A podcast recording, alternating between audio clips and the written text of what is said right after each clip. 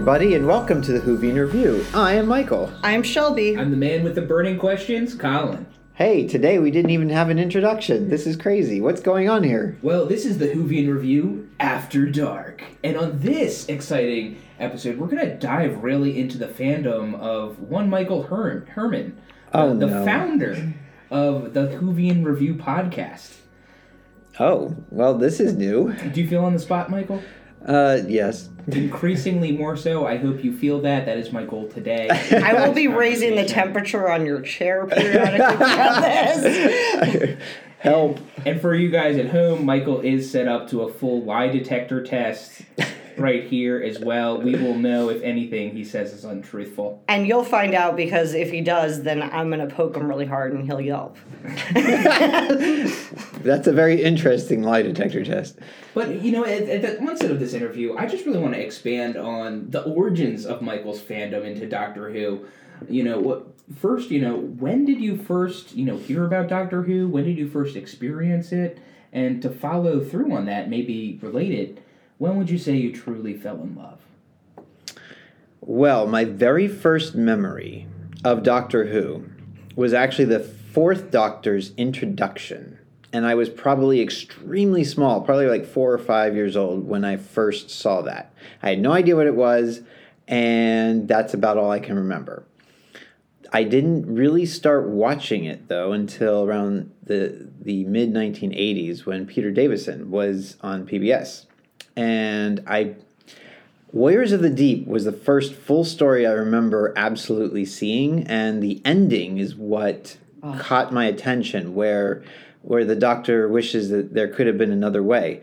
Gr- granted, this is not the greatest story in the world, but that one moment where the Doctor showed his true intentions, his moral well-being, and everything else just struck me. And I also remember Snake Dance pretty early on, so it's very likely that I saw at least part or half of that story um, before Warriors of the Deep because it did come out before then. Um, but that one didn't. It didn't register as quickly. It was very scary for me. I'll admit that.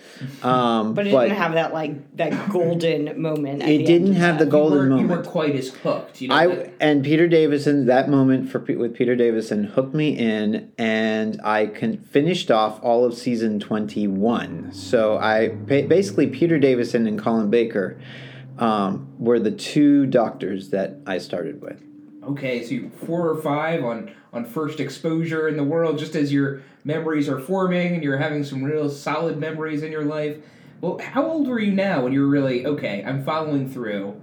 I'm in it. I am a Whovian now. Um, well, easily during that season, I think Colin Baker really kind of made it very simple. But what was interesting was at the same time that I was watching Colin Baker, I learned that one of my neighbors, who was just across um, the cul-de-sac from me, uh, was a Doctor Who fan as well, and she had a lot of the novelizations. So I was not just exposed to the fifth and sixth Doctor right away. I, I mean, obviously, I, I learned about the um, regeneration pretty quickly because of Peter Davison to Colin Baker, which, by the way, is my all-time favorite regeneration. I don't think anything will ever match that for me. Um, What was so special about that one? Was it just because it was the first? because it was the first, but also I think it was really well shot. Um, Graeme Harper was the director for it, and the way he did it, um, the fact that Peri was in it, and a lot of fans might know what I mean by that. Um, will, it, but also it just, and I was probably like ten or eleven at the time, so I was I had a crush on Peri. Uh, I I will say that right off You the bat. still have a crush on Peri. Well, yeah, I have a selfie with her, so I'm I'm totally okay with that. I mean, she's beautiful. Uh, Nicola's b- beautiful, I should say, um, the actress, and she's quite amazing um, in person. But I would say that um, during during the time that I was introduced to the Colin Baker era, I was also introduced to the world of novels. So I was introduced to the first and second Doctor mostly through those novels. And uh, what was interesting was that PBS then, surprisingly, actually after Colin Baker's first season, went back to William Hartnell, which is kind of the opposite of a lot of other fans because so many American Doctor Who fans will be like, "Oh, Tom Baker was the Doctor. I didn't know anybody else. Tom Baker was the one that I saw first. I saw Peter Davison, Colin Baker, William Hartnell, Patrick Troughton, and Jon Pertwee all before Tom Baker. So I had to have an appreciation for all of all five of them um, before I even got to Tom Baker, who is ultim- the ultimate Doctor from the classic era, as we all know. That's a strong place to start. So. Um, you're, you're getting you know the the classic show um, you're getting you know the novelizations in the background and of course you know past that i'm sure you saw the movie and i know that you're all caught up you know in personal um, new who as well if you Sorry if I could just interject before we No, move on from the start uh, of it. Did, were your parents Doctor Who fans? Like, how did you come upon the opportunity to watch an episode of Doctor Who when you were four or five, and then again when you were, you know, older? Four or five, I just have. They just had the TV was just on PBS at the time, and I think I ju- I just have vivid memory of the Tom Baker intro, and most importantly was the diamond shaped um, tunnel that was in there. Um, so I don't even remember Tom Baker's face. I just remember that tunnel. Well, yeah, it probably started, and your parents were like, "This is going to scare our tiny child." no, they weren't around at the time. I think they just had let the television on. It just happened to come on, and I didn't really think much of it. It just went over my head, and then I didn't realize that I had seen it until much later. Um, but then I, um, for when I was ten, I, I believe I was. It was either nine or ten when I first saw Doctor Who and started really getting into it. Um, my doc, my parents really didn't notice i didn't really notice my parents noticing me enjoying it so much until they until they noticed me always having to watch it every sunday when it came on pbs so you just like saw I- program description and decide like, like what made you? no i just saw watch it i just saw it saw it on pbs just by and accident. then and then i just started i, hanging I out, it, it came on. You know, he wasn't even looking at the TV guides. This is pre-streaming, folks. Well know, no i was looking as soon as i saw the first one i was like watching tv guide to see when it would come out next so i remember look, going through those little tv guides from the washington post and because we're in the washington d.c area and um, and er, every single time i would look for it and uh, there were two pbs stations that had it at the time weta and MPT. And MPT was the one that really kept going with it because WETA ended up dropping it at some point. Um, and then it was like always on at Saturday night at like 11. So it was really late at night, but I didn't care. I even would sneak downstairs into the basement just to watch Doctor Who. And um, sometimes my parents wouldn't even notice. But it was when William Hartnell came on, I, that's when um, it was being shown earlier in the day for some reason. And so my parents were there when I was watching it, and they noticed that I was watching this old black and white television show, and they'd be like, "I don't understand What? why the why he's so into this." But then they kind of got they kind of got the idea as to why because it was such a big adventure show, and they they were they appreciated the fact that I could appreciate something that was not from 1980s; it was something from 1960s. Um, but I also at that time, my grandmother actually started helping me collect the novels. So every every year, I'd go up to Lake Winnipesaukee in New Hampshire, and uh, there was a little bookstore up there, and that little bookstore, I can't remember the name of it. Uh, I think it no longer exists, and that's probably why I can't remember the name of it. But I would they had Doctor Who novels, all like a whole bunch of them there, and so every summer I'd she would help me collect a few. I would take some of my earnings that I that I had that at that point and started collecting them myself, um, because that friend that introduced um, the novels to me got me interested in reading it as well. So I was reading it and then and then moved on from there. I love it. So I, I, I know you're you're a big man of Doctor Who, and it's not just a fandom, you know, um, that you do love it, but you're also a great man of knowledge. I'd say about the about the series and how it is, you know, just kind of in, in general. Um, you gave me a really fun fact recently about the Doctor Who novels. I was wondering if you could uh, elucidate it a little bit more in terms of you know the number of the novels that are out there in comparison to other gen- genres and and fandoms. Well, I don't know the exact number of novels only because they're so it's so huge. But at one point, and I don't know if it's true today, but at one point, the Doctor Who novel universe was one of the largest do- uh, novel uh, collections ever. Um, it's I know Doctor Who has won many multiple Guinness Book of World Records. Um, matter of fact, one was just issued for William Russell because William Russell is um, he's he's playing a character in 2022 that he played character? back in Ian Chesterton uh, that he played back in the 1960s, and that was the longest time between him playing the role of any other character in the entire history of and of television and movies. I think that's something like so fun about Doctor Who too, because you you don't know what's going to come back. That's going to resonate with fans. You know, it could be something that happened sixty plus years ago that once again becomes relevant today. I do have to add on to my the beginnings is that there was a comic book store um, in Burke, Virginia, that would sell a lot of the books and also had the comics as well. And matter of fact, Doctor Who has quite an extensive uh, Doctor Who monthly magazine, which used to be a weekly magazine.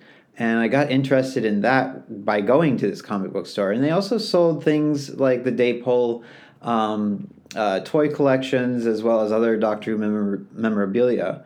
And so I actually started collecting things from there and met my friend Andrew. Um, and Andrew uh, was a huge Doctor Who fan, just like me. Um, and he had quite a collection, still does. I, and so he basically kind of uh, befriended me while I was in high school, and we and I think the the thing about Doctor Who is that you typically will find that little niche group of people th- in throughout your life that actually love it, especially back during the classic era when there weren't as many Doctor Who fans in the United States. But in the new Who too, I mean that's literally why we know each other. Exactly. Yeah, I, I know you've sought it out too. You created a, a TARDIS Tuesdays group where you know we, there's a whole uh, bunch of fans that might Yeah. come in, watch episodes together, and you know on the back end there's there's a podcast here now.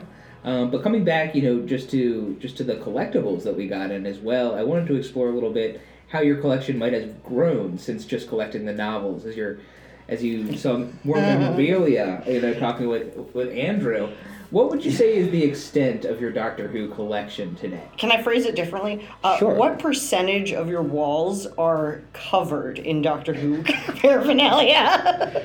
Well, uh, not to. I mean, I just have been putting more and more out lately. Uh, matter of fact, what, just to give you an idea, there's I have two Dapol Millennium Daleks. One's brilliant emerald green sparkled, and one's brilliant ruby sparkled, and they're both sitting under my Christmas tree.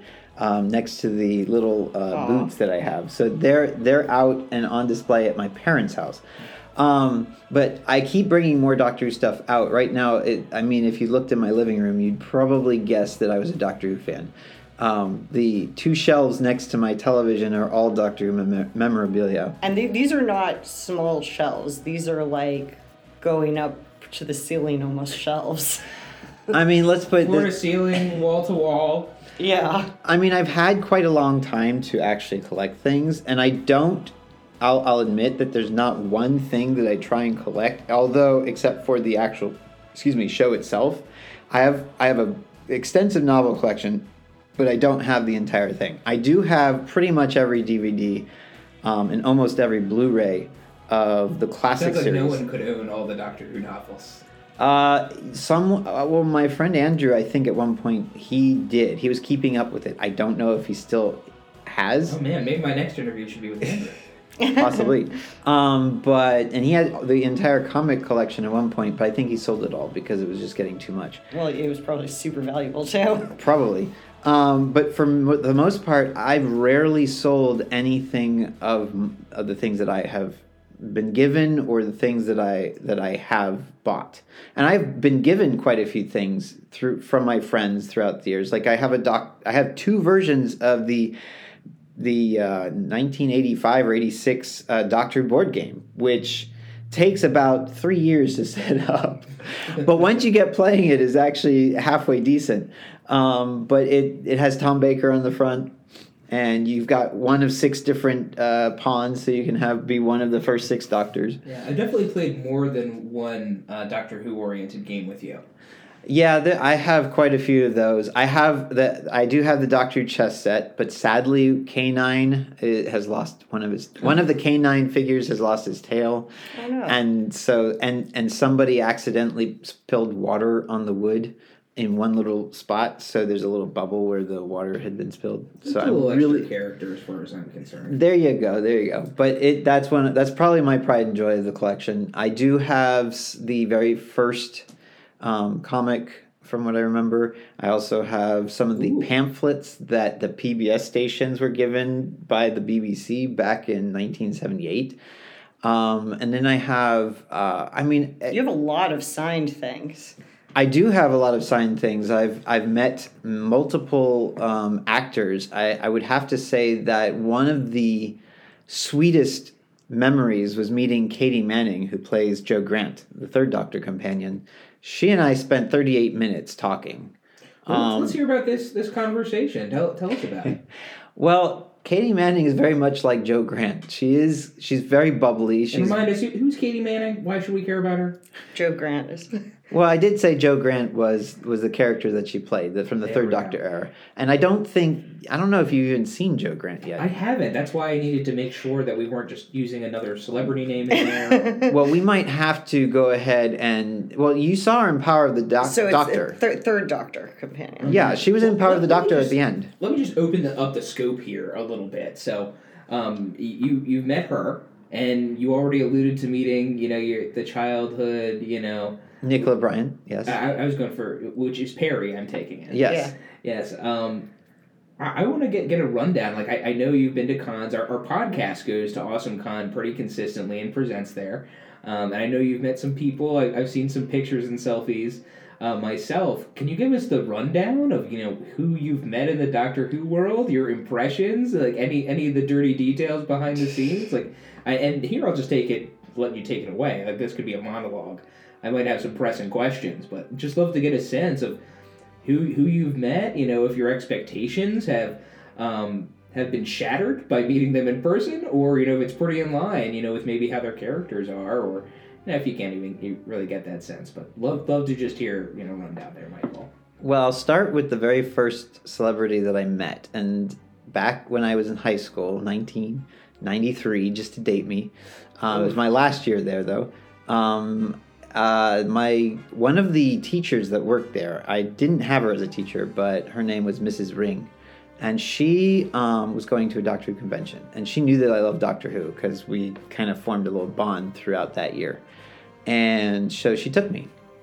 Wow, you Um, couldn't do that these days. No, no, you couldn't. Um, but my parents were totally fine with it. Um, and what was interesting was WMPT was actually filming the convention that, cool. and I was ac- I actually show up on PBS stations um, throughout the country because of that convention. Oh, neat. Um, I was seen twice, and I was seen getting Sylvester McCoy's autograph because Sylvester McCoy, Sophie Aldred, who plays Ace, And Sylvester McCoy playing the Doctor. and the Seventh Doctor, yes, um, most people know that one. Um, and then uh, John Peel, who happens to be one of the novel authors, um, were all there. And I did get, and that's back when you could actually get free autographs. They didn't actually charge for autographs back then. What a world! I know. Um, one thing that I noted was that Sylvester McCoy was extremely jet lagged. So he was so grumpy when we when I when I got to meet him that he barely said anything and was not really interested in. He was. I think he was just getting tired of sign, autographing. Sophie was delightful.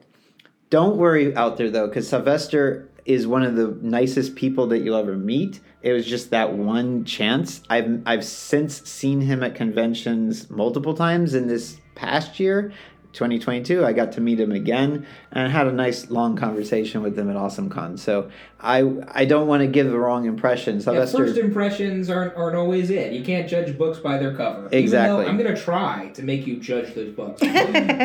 I've met Peter Davison, so he was the first doctor that I that I met, um, or that I saw, and so I met him. I've also met, I also briefly met Janet Fielding, who plays Tegan.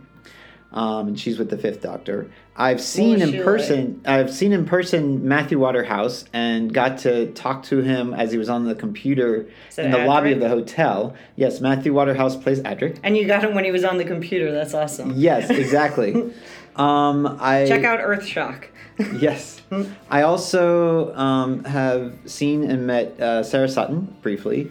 Um, I met William Russell, who plays Ian Chesterton, uh, Peter Purves, who plays Stephen Taylor, um, uh, both First Doctor companions. I met Deborah Watling just before she passed away uh, and got to ask her the beautiful question. Oh, and she plays Victoria in the second Doctor era, and got her to ask her which story that's missing would she most like to have back in the archive, and she said her last story, which is Fury from the Deep, which she had asked me, well, which one do you want? And I was like, for Fury from the Deep. She's like, yes, that's exactly the one I would want too. So that was kind of a nice little connection. Um, I, but I think one of the most thrilling uh, meetups that I had was with Colin Baker, of course, since he is my doctor. Um, I've met him twice now, and uh, sadly, he uh, just to give you the dedication that Colin Baker has at conventions is that he had a double ear infection over here in the United States and could not get any medical attention because his insurance would not cover him over here in the states. So he had to go through an entire convention, do all the signings, do all the panels, do all the things that he was supposed to do with a double ear infection. Oof. He did it like a champ. And he he did talk to me about it because I actually went up to him at, just literally asked him, "How are you doing?" He's like, "I'm really not feeling well, and this is why." And I'm like, "Well, wow, this guy is really dedicated to his fans." Um, I have the uh, the other thrilling moments were uh, David Tennant, John Barrowman, Peter Capaldi, Michelle Gomez, and uh, So that's the doctor, Jack, the doctor, Yes. Missy. exactly. Thank you. Um, uh, I mean, the, the list gets, I think, gets a little convoluted because there's just too many to go. Keep going and figure it out. But those are Yeah, the I'm sure- highlights. and I'm sure you're earning more badges, and you know have have your sites targeted on some future conversations. Well, there's a convention in Florida this next year where Peter Davis and Colin Baker, Sylvester McCoy, Paul McGann, Doctors 5, 6, 7, and 8, and Christopher Eccleston, 9, will That- all be there. That's a threat. and then they ha- each have a companion at least. So there's a lot going on there. So I'm thinking maybe that would be a good trip to, to consider. Wow, so then Billie Piper, who plays Rose, must be there because that was. Um, Oh, no, no, I it would be be John. John Bar- it's going to be John Barrowman. Uh, Daphne Ashbrook, who was with Eighth Doctor in the TV movie, will be there, and will, so will Eric Roberts. Um, was Sophie, Ald- also the TV movie? yeah, he was the master. Okay. Sophie Aldred Ace will be there. Nicola Bryant Peri will be there. Janet Fielding Tegan will be there, and I believe there was one other famous star from Doctor Who. I don't remember. So I know we've mentioned, you know, the, the new era. We've mentioned the movie, but you know, a lot of the prime nostalgia that really got you going was in classic Who.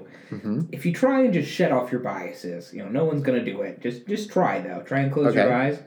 Where what what's the best you know segment of Doctor Who? Like if you say, Michael, we can only keep these couple seasons of Doctor Who. Everything else is going to get lost over time. It's not going to be found in Nigeria. They're not going to find it in a guy's basement in Australia.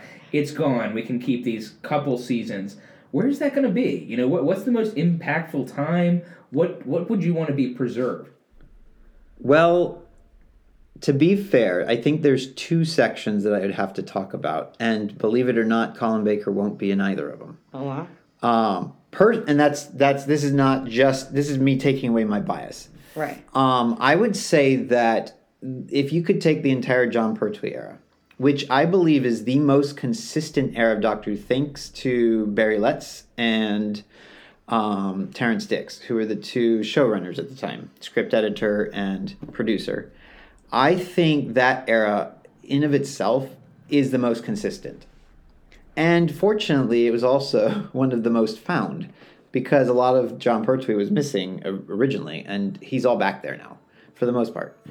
Um, there's only one episode that was really only found in black and white. So, um, with that said, also I think uh, it'd be crazy not to try and preserve Tom Baker's second two seasons, the 13 and 14. And 12, I almost want to put 12 in there, but 13 and 14 is really the Philip Hinchcliffe golden era. What happens in those seasons? Um, you've got Sarah Jane Smith uh, with Tom Baker to begin with, and then you transition to Leela. You've got Oh. the Robots of Death, the Deadly Assassin, Seeds of Doom, Brain of Morbius. I mean, basically Yeah, the gemstones. Fantastic.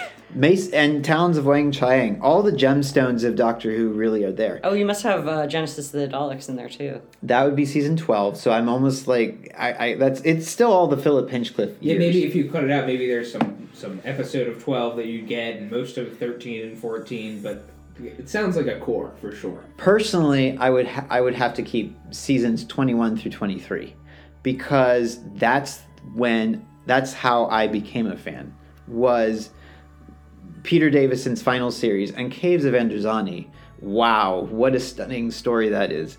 And revelation of the daleks what a stunning story that was. Those were very compelling stories for me growing up. Vengeance on Varos haunted me when I watched that as Peri was being transformed into some bird-like creature. That was just, I, and Sil actually really worried me because he actually felt more like a real threat than some of the other rubber aliens because they made him look pretty good, and and the Nabil Shaban who plays Sil just really shines in that story. Um, I and I'm not trying to discount the new Doctor Who's because if I had to choose an era from the new Who, I, And hey, there's a lot more classic Who, you know, that we Oh, I know. choose from. oh, I know there's plun- tons more, but I would say David Tennant's uh, season four.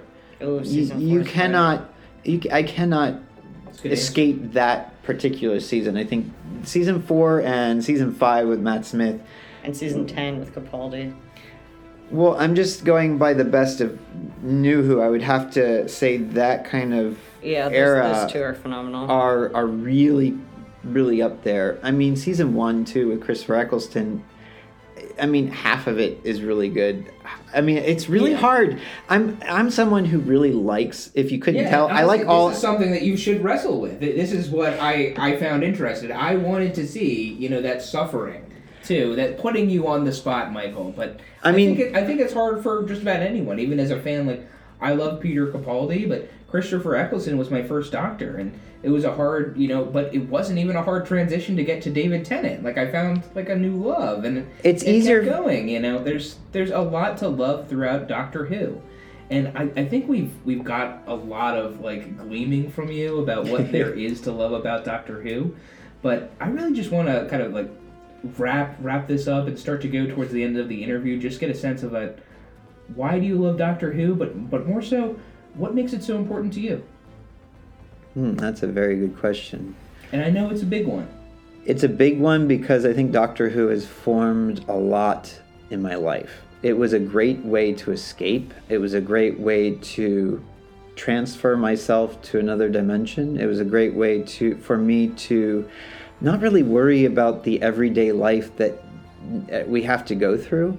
It was also a very it, I mean, it had a huge impact on me as a person because the kindness that the doctor shows throughout all of his or her incarnations is basically kind of how I've run my own life. I, I took a lot of moral um, ideologies from this show and made them my own.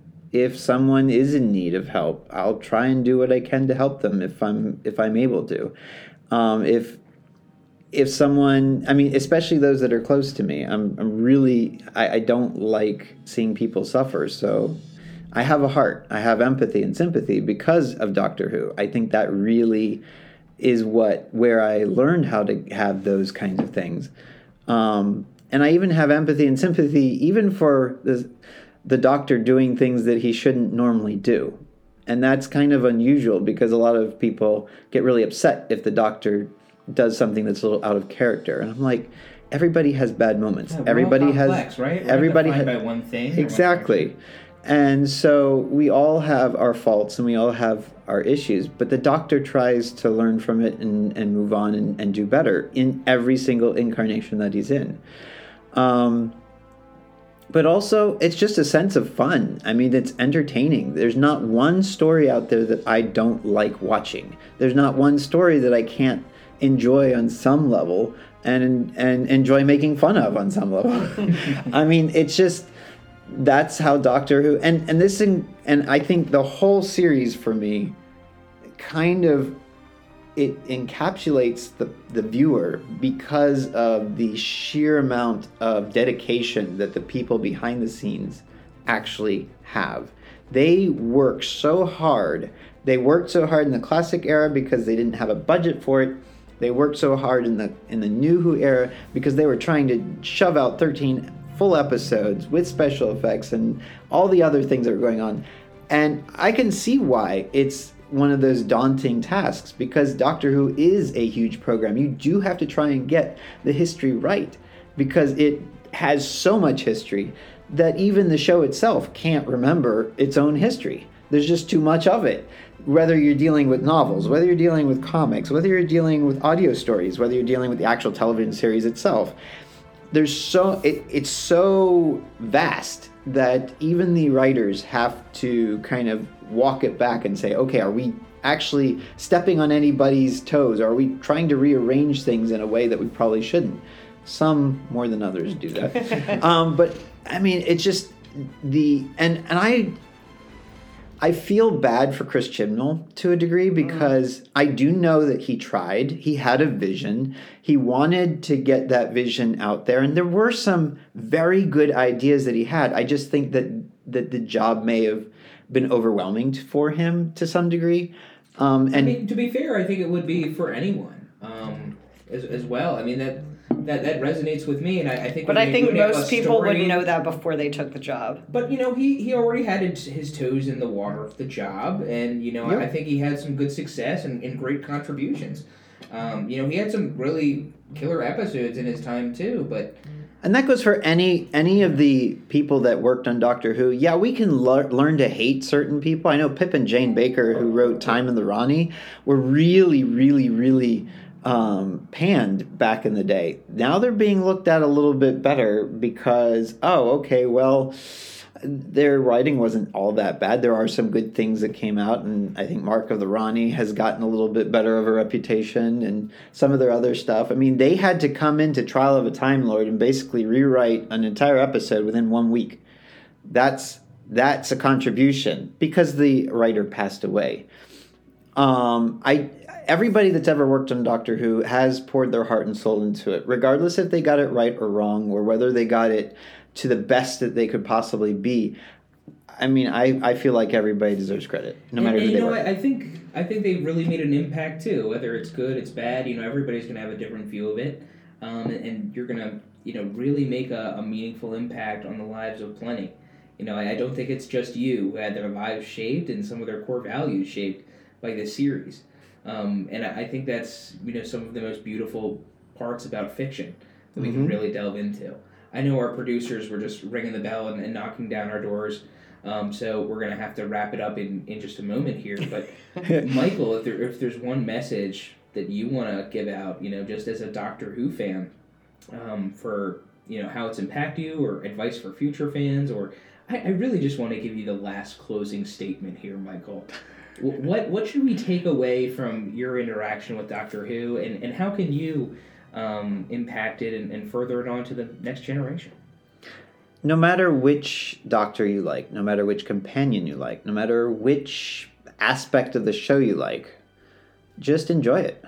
That's what it's there for. It's there for you to escape from reality. It's there for you to find a little part of yourself that you that you probably didn't realize was there. It's it's an adventure and just enjoy it for what it is. Um, and don't feel bad for being a Doctor Who fan. Don't feel bad for liking Colin Baker. Don't feel bad for liking Jodie Whittaker. There are fans throughout the entire run of the show that that are out there and and constantly get trashed online for for their loves of the show and i find that that's just wrong you can like whatever you like on the show and enjoy it and that's it i love it well, thank you, Michael. I really appreciate this time and dedication and, and a window into your past, frankly. Um, fans, if, if you're if you're a fan, you know, competing with Michael, tell us about it. Prove it. you know, uh, write us write us here at the Whovian Review. Send us messages. Li- uh, put comments in the in the chat. Um, we'll interact, and maybe you will be our next interviewee. It's not a competition. Good It night, al- everyone. It always could be. Good night, and thank you. Good night.